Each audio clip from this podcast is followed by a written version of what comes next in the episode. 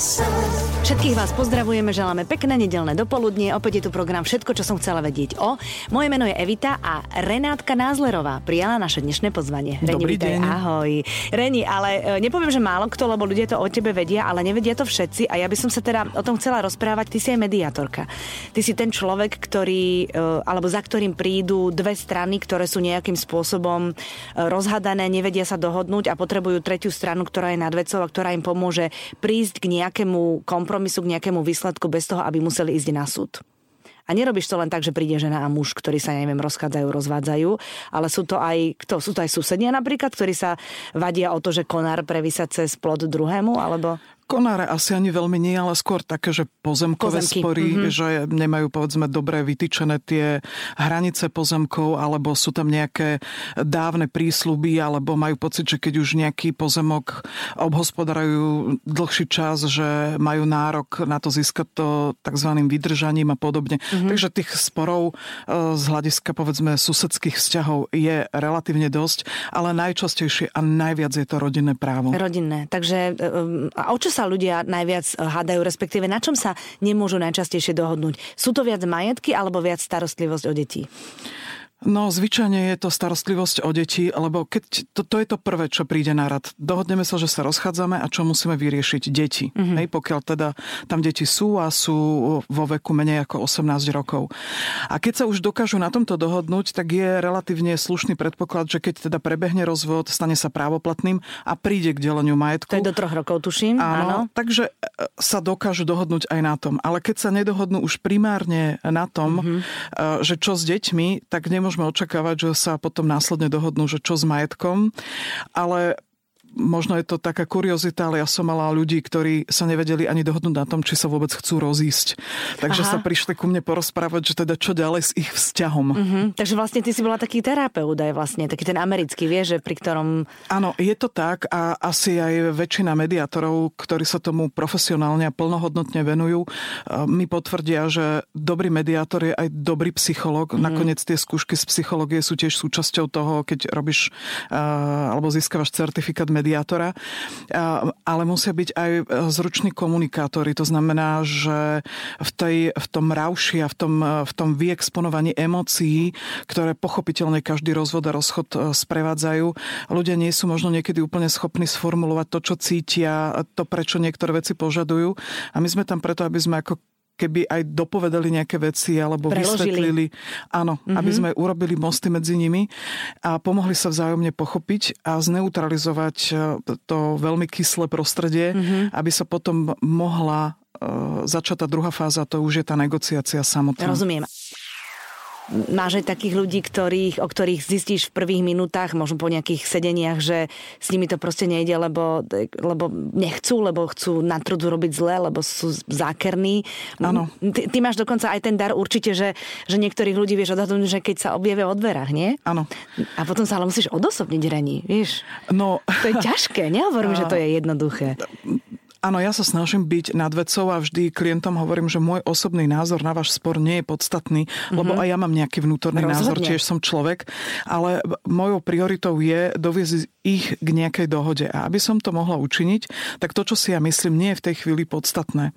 Pre mňa je podstatné, aby bola tá situácia rovnovážna. To znamená, že keď je napríklad príliš dominantný muž a žena je submisívna, tak ja musím tu eh, ich ako keby nerovnováhu dostať do nejakej eh, vyrovnanosti, aby aj tá žena si vedela povedať svoje. Tiež nemôžem umožniť, aby sa dohodli na výrazne nevýhodnom variante. Pre nejakú stranu. Áno, mm-hmm. tiež nemôžem urobiť dohodu o deťoch takú, o ktorej dopredu viem, že ju súd neschváli, že je jednostranná alebo poškodzuje záujmy dieťaťa. Aha. Čiže na toto všetko ja dávam v, prie, v priebehu tej mediácie pozor, ale pochopiteľne aj mne sa stali uh, také situácie, No že už som vykypela a uh, som tým ľuďom povedala, čo si o to myslím, ale to len preto, lebo keď vidíš tú zlosť, alebo tu niekto to robí len formálne, že príde, že akože sa chcem dohodnúť, aby som pred súdom bol dobrý, veď ja som teda všetko preto Aha, urobil, jasné, ale aha. manipuluje mňa.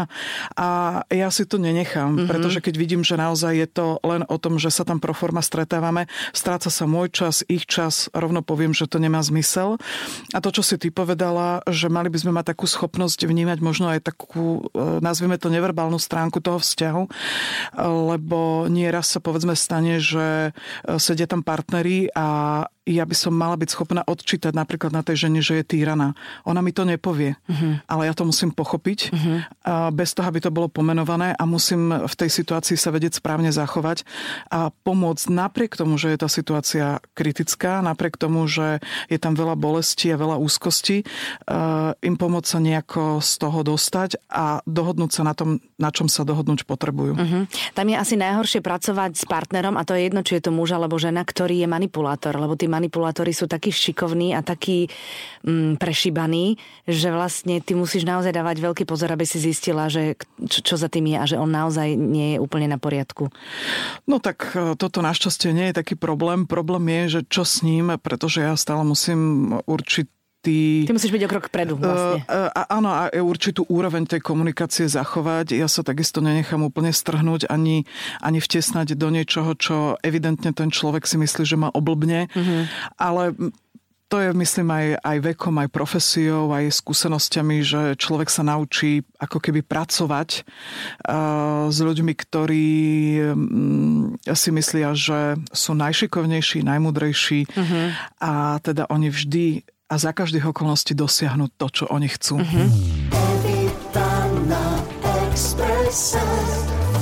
Takže uh, hovorí, že niekedy, uh, samozrejme sa to stane, že si podľahla, alebo teda, že si vykypela. Čo si vtedy tomu človeku povedala? Jakože to nechci počuť. Čo si o ňom myslíš? Alebo že to končí? Alebo proste vieš, lebo keď už vykypíš ty podľa mňa, tak už potom ťa nezastaví nič. Myslím, že v, v rádiu nemôžeme úplne citovať, okay. čo som povedala, ale povedala som, že ten dotyčný sa správa mm-hmm. a mhm. pomenovala som to mm-hmm. jedným veľmi výstižným slovom, ale to súviselo s veľmi dlhou genézou, ktorá tomu predchádzala. E, takisto a nemám s tým problém povedať rodičom úplne úprimne a otvorene napríklad, že zo svojho dieťaťa vychovávajú sociálneho debila. Uh-huh. Prepač mi ten výraz, uh-huh. keď teda robia tie veci, ktoré robia. Uh-huh. Uh, ďalšia vec... Čiže sociálny, akože sociálny debil je, je čo? Že to dieťa nebude... Že je tak ochraňované zo strany tak. tých rodičov, že si v 12 rokoch nevie zaviazať šnúrky a má stále topanky so suchým zipsom uh-huh. a že mu jablko na desiatu strúhajú Uh-huh. Alebo by mu asi uh, nie strúhajú, na predsnidávku, alebo neviem, ako to povie po slovensky. Uh, tak to si myslím, že to je presne to, čo by rodičia robiť nemali, ale mnohokrát napríklad aj s nimi veľmi otvorene hovorím o tom, že či si uvedomujú, keď to budú ďalej eskalovať, čo bude nasledovať. Že dnes tie súdy nechcú rozhodovať o deťoch bez toho, aby boli rodičia dohodnutí. A potom sa častokrát stane, že keď teda násilne ten súd rozhodne a príde k výkonu rozhodnutia, tak si predstav, že starí rodičia si chodia pre vnúčatko s policiou, lebo nová partnerka ich bývalého zaťa, dcera im zomrela, tak asi chápeš ten model, hej, že uh-huh. majú tam nejaké vnúča, s ktorým sa chcú stretávať. Nová partnerka ich bývalého zaťa si to nepraje. Oni ako starí rodičia aj podľa zákona o rodine majú právo sa stretávať so svojím vnúčaťom. Takže e, táto mladá pani sa vždy postaví medzi dvere a povie, on nechce a toto rozpráva, ja neviem, 3 čtvrte roka, každý druhý víkend, kedy na to majú nárok, tak pochopiteľne začnú chodiť s policiou a pochopiteľne kto z toho má najväčší problém, to je to dieťa. To dieťa, isté. Pretože stále to budú, no a okrem toho je to aj necitlivé vzhľadom na to, že tá dcera zomrela a tak ďalej a tak no, ďalej, že je to ich pojitko. A, a kde sa mi tam ztratil ten, ten muž? No, e, to je muž, ktorý bude robiť to, čo povie jeho žena Aha, a mhm. len preto, aby mal doma aby svetý mal pokoj. pokoj. Uh-huh. Tak to je e, taký jeden extrém. Ďalší extrém bol, keď bola policia odobrať dieťa rovno zo školy z vyučovania uh-huh. druháka. A toto by sa stávať nemalo. Uh-huh. Hej, preto si ja myslím, lebo tá dohoda u mediátora má vždy podľa mňa väčšiu váhu aj pre toho človeka, ktorý sa dohodne, ako to, keď ti to ten súd nariadi. Hej, že to nariadenie máme takú vnútornú tendenciu odmietať. Že je to rozkaz e, vlastne, Že je to no. rozkaz, ale keď už sme spoločne dospeli k tej dohode, tak je tam väčší predpoklad, že sa to bude plniť. No a práve e, preto sa ja snažím e, v podstate aj umierniť tie vzťahy. Každý mediátor postupuje inak. Ja sa napríklad vždy stretnem najprv s jednou stranou, potom s druhou Aha. stranou. Nech sa vyrozprávajú, mm-hmm. áno. Aby, som, aby aj oni boli v kľude, lebo vždy ťa ten druhý nejakým spôsobom excituje, nejak s tebou pracuje, mm-hmm. áno, s tvojimi nervami. A takže v pokoji si to celé prejdeme, ja sa snažím pochopiť tú situáciu, vytvoriť nejakú dôveru, aby porozumeli tomu, že tam nie som preto, aby som vynašala súd, kto mm-hmm. sa väčšmi podielal na rozpade toho vzťahu, ale že som tam preto, že keď už sa to stalo, tak nech sú tie dôsledky čo najmenšie, najmenšie a nech mm-hmm. sa čo najrychlejšie dostanú z problémov. Mm-hmm. Všetko, čo som chcela vedieť o Renáte Názlerovej. Evita na Exprese. Nebojuješ s tým ako človek, že musíš si vedome dávať pozor, aby si niekomu nedržala stranu? A vieš čo, toto si myslím, že ani nie. A to Aha. možno súvisie s tou novinárskou profesiou, že... Vyvažuješ informácie. V zásade 90 5% ľudí, každý má nejakú svoju pravdu. Keď mm-hmm. nemáme úplne, že fakt egomaniakov a, a psychopatov, netvrdím, že ani to sa nestáva, stáva sa to, ale v zásade každý má svoju pravdu, mm-hmm. každý to vidí po svojom. A vieš, ja zase hovorím, kto som ja, aby som druhých ľudí súdila. Tak. Keď sú tam deti, a to je taká moja zásada, že ja nikdy neodmietam prípady, ktoré sú s malými deťmi, tam sa vždy snažím pomôcť, ale moja snaha končí tam, kde končí ochota druhej strany sa dohodnúť. To je pekné. Mm-hmm tam ja už sa ďalej nedostanem.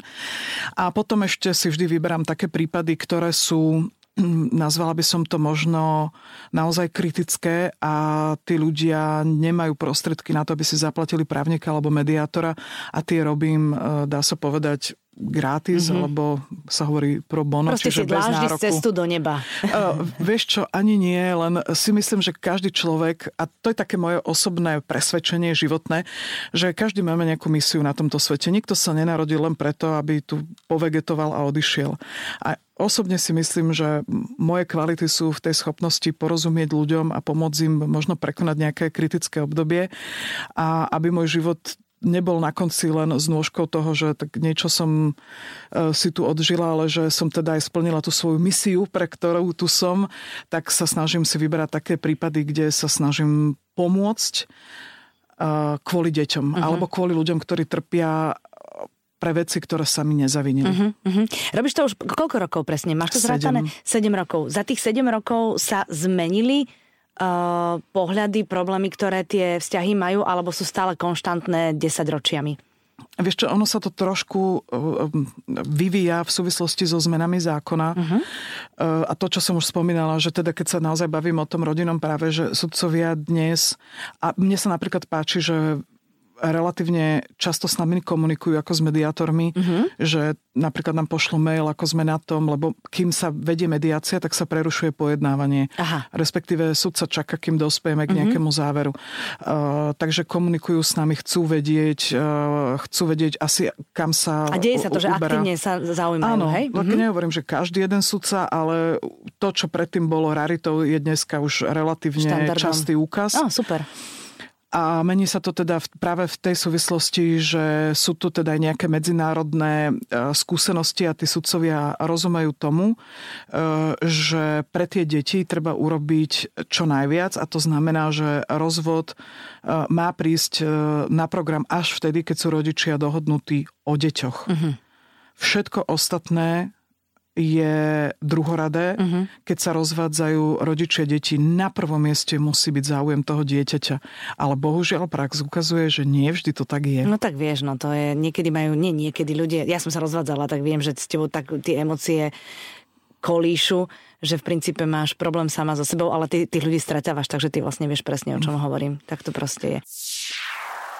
Ale ty musíš mať trošku aj právnické podvedomie, akože vzdelávaš sa aj právne, lebo aby si, aby si teda nenaletila na nejaké pseudoargumenty alebo aby si vedela vyvrátiť nejaký argument, tak to musíš mať naštudované. Jednak je to súčasť toho povinného vzdelávania uh-huh. mediátorov na začiatku a potom my každoročne musíme absolvovať e, v zmysle zákona o mediácii ďalšie nejaké doplnkové vzdelávanie. Ježe skúšky, ho, vieš. No, pokiaľ ho neabsolvujeme, tak uh, nám bude odobratá licencia. Aha. Takže každý mediátor, to možno môžeme povedať, keď si to chcú ľudia overiť, tak na stránke Ministerstva spravodlivosti je sekcia zapísaných mediátorov a to sú tí, ktorí majú tú licenciu Aha. a ktorí to môžu vykonávať.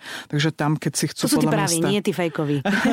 Podľa miesta bydliska si môžu nájsť e, toho nejakého príslušného a spojiť sa s ním a porozprávať sa. E, no a teda čo sa týka tých, e, toho právneho vedomia alebo nejakých informácií, jasné, že musíme to vedieť. Pokiaľ to neviem, tak ja tiež mám právnikov, s ktorými sa poradím, mm-hmm. keď to potrebujem. Dokonca u mňa pracuje jedna kočka, ktorá vyštudovala právo, ktorá, na ktorú môžem delegovať nejaké veci, keď treba niečo dohľadať.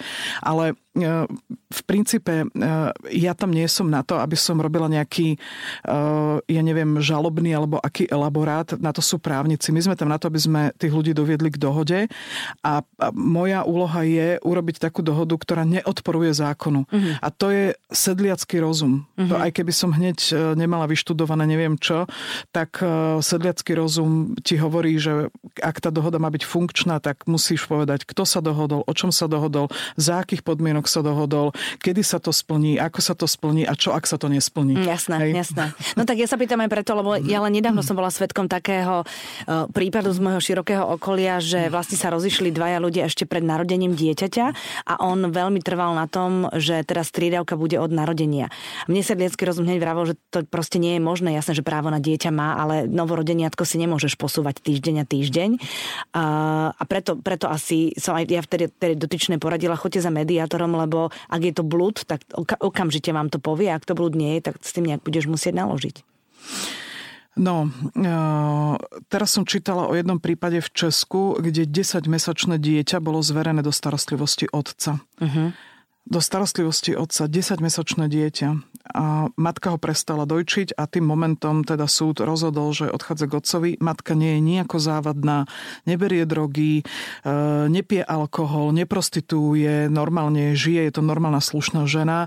Naopak ten otec e, bol usvedčený z výroby a distribúcie drog, takže teraz e, namiesto neho sa o to dieťa stará jeho matka.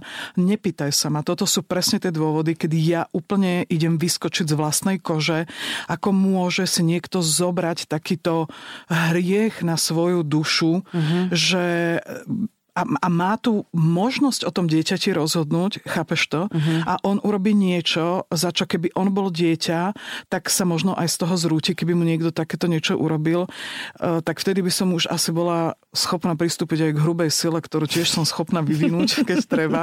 Ale ma to strašne hnevá. No tak jasne, ako ja prípad, mám guču, len to počúvam v bruchu. Tak ako ten prípad Alexie. Dostaneme proste, sa k tomu. To, no? je, to sú veci, kde sa ti rozum zastavuje a povieš si, uh, dobre, je to nejaká právna stránka veci, povedzme, ale kde je zdravý rozum uh-huh. a kde je srdce toho človeka. Uh-huh. Ja sa môžem vykašľať na to, kto a akým spôsobom v tom vzťahu komu, kto koho prvého podviedol, kto komu čo spravil. No, tak ľudia sa nerozchádzajú, pretože je to medzi nimi v poriadku. Zvyčajne sa rozchádzajú, pretože sa tam niečo stalo. Uh-huh. Ale a prepač mi to, možno to aj vypípate, Kristušát, čo s tým majú tie deti? Presne tak. Prečo, keď tí rodičia sa nevedia svoje deti ochrániť, prečo ten štát sa nepostaví na stranu tých detí a sa tu zaštiťuje nejakými paragrafmi a niečím, keď je úplne jasné, evidentné a zrejme, čo je preto dieťa dobré, ale nie, lebo v tomto štáte, bohužiaľ, stále úplatnosť nie je pojem, ktorý by nebol bežnou realitou. Mm. Teraz neviem, koľko môžeš povedať a, a koľko teda má byť ešte v, v má, máš si nechať pre seba, ale v rámci tej Alexie, ktorá má 11 rokov a ktorá teda bola daná do ústavnej výchovy, oprav čokoľvek, čo poviem zle, e, aby teda bola prevychovaná a aby začala mať rada svojho otca, ktorý žije na Slovensku, mamina žije v Prahe, doteraz s tou maminou... V Brne? Brne e, pardon, Brne, doteraz s maminou a so svojimi súrodnicami tam žila, bola úplne v poriadku a teraz vlastne sa deje toto a ty e, chceš alebo teda budeš mediátorka všetkých tých strán, aby tá Alexia čo najskôr uh, sa vrátila do rodiny a aby sa to potom riešilo iným spôsobom.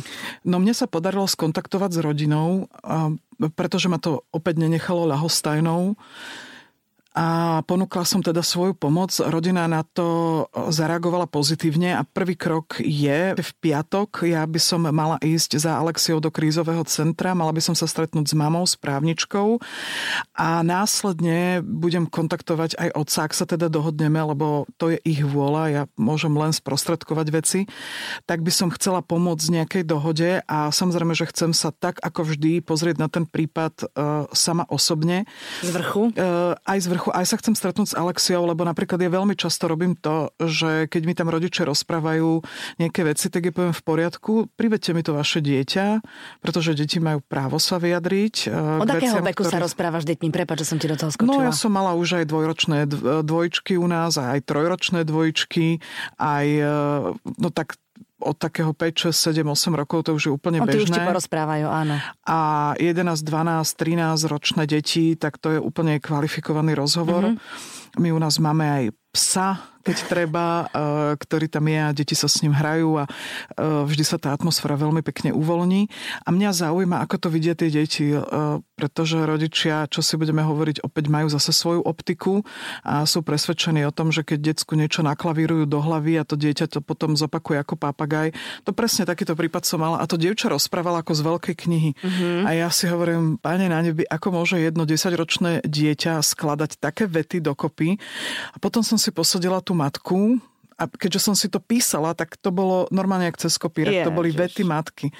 Takže dievča som poslala preč a hovorí, máme, nepočujete ma, to takto fakt nepôjde. Ináč to ti bola taká velice vydaraná mama, ktorá, aby si sa trošku aj pobavila. Sa bavíš, tak vidím, teším sa, povedz. A, vieš, ona nebola zlá, ale to bola taká, uh, taká nezbednica, by som povedala, lebo ona venovala zvýšenú pozornosť výberu otcov svojich detí. Mm-hmm. To znamená, že keď bol dobre situovaný, tak si nechala spraviť dieťa, lebo vedela, že to výživné bude od tisíc eur vyššie. No, takže si predstav, že máš, takže si predstav, že máš tri deti od troch otcov, ktorí každý ti dáva, ja neviem, 1200-1300 eur mesačne, tak si úplne závodov. Si úplne Krásny život. No ale to nie je všetko, lebo ona teda potrebovala zvyšovať životný štandard, takže robila také veci, že mali povedzme, ja neviem, nejaký víkend mať spolu a ona zavolala tomu otcovi, že vieš čo, je mi to strašne ľúto, no mala začala trošku pokašliavať, ale keby si poslal, ja neviem, nejakých 50-100 eur na liečiky, tak ja ju možno nejak preliečím a možno cez ten víkend budem môcť ísť. A asi rozumieš tomu, že si proste urobila sadzobník, takže keď chceli mimoriadne stretnutie mimo rozhodnutia súdu, 100 eur. Keď chceli nejakú dovolenku mimo dohodnutý termín, 300 eur. Ja robím chybu. No a tak to sa akože aj pobavíš, uh, tak toto bol také, hovorím, že viete čo, tak uh, zase ako nalejme si čistého vína, toto proste robiť tým deťom nebudete. Mm-hmm. Tí otcovia nie sú takí, že by vám tie peniaze nedali, keď ich potrebujete, ale zase nemôžete naozaj to podmienovať, lebo to je priehľadné a je to naozaj aj poškodzujúce tie deti. Reni, ďakujem ti veľmi pekne, že si prišla, že si prijala pozvanie.